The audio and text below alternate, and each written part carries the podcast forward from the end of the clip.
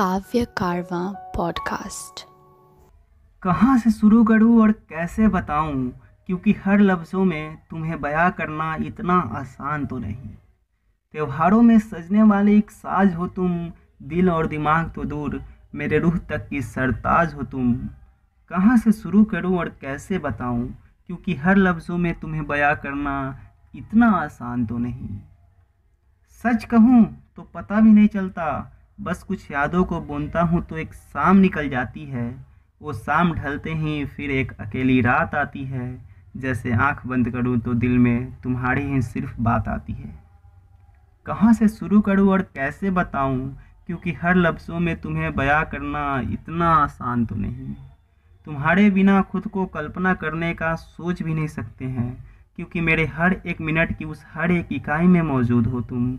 संसार के लिए भले मेरे कुछ मायने होंगे, लेकिन मेरे जीने की वाजूद हो तुम। कहाँ से शुरू करूँ और कैसे बताऊँ? क्योंकि हर लफ्ज़ों में तुम्हें बयां करना इतना आसान तो नहीं। कुछ इस तरह याद आती हो तुम, जैसे इस सुहाने मौसम में वो ठंडी सर्द की शाम हो तुम। छिप छिप के गुफ्तगु करने वाले आशिक नहीं, मेरे लिए तो हमेशा से सरेआम हो तुम। कहाँ से शुरू करूँ और कैसे बताऊँ? क्योंकि हर लफ्ज़ों में तुम्हें बयां करना इतना आसान तो नहीं। जिस वक्त तुम जहन में होगी वो वक्त बड़ा खुश होगा। तुम खुद तो नहीं होगी लेकिन तुम्हारी कुछ यादें ज़रूर है जो हमेशा से मेरे पास होगा। इसलिए तो कह सकते हैं कि वो एक अलग सा एहसास होगा। कहाँ से शुरू करूँ और कैसे बताऊँ? क्योंकि हर लफ्ज़ों में तुम्हें बयां करना इतना आसान तो नहीं। अरसों बाद चार लोगों की महफिल में भले मैं और तुम नहीं होंगे लेकिन हमारे चर्चे हमेशा ही रुझान पर होंगे। जो वक्त है वो तो साथ में जी लेते, क्योंकि कुछ कह नहीं सकते ना।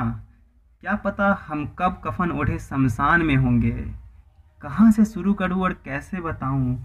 क्योंकि हर लफ्ज़ों में तुम्हें बयां करना इतना आसान तो नहीं।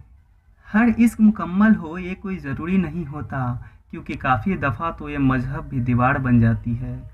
और ऊपर वाले का आशीर्वाद और अपने किसी पुण्य से इश्क सफल हो जाए तो एक हँसी खुशी परिवार बन जाती है।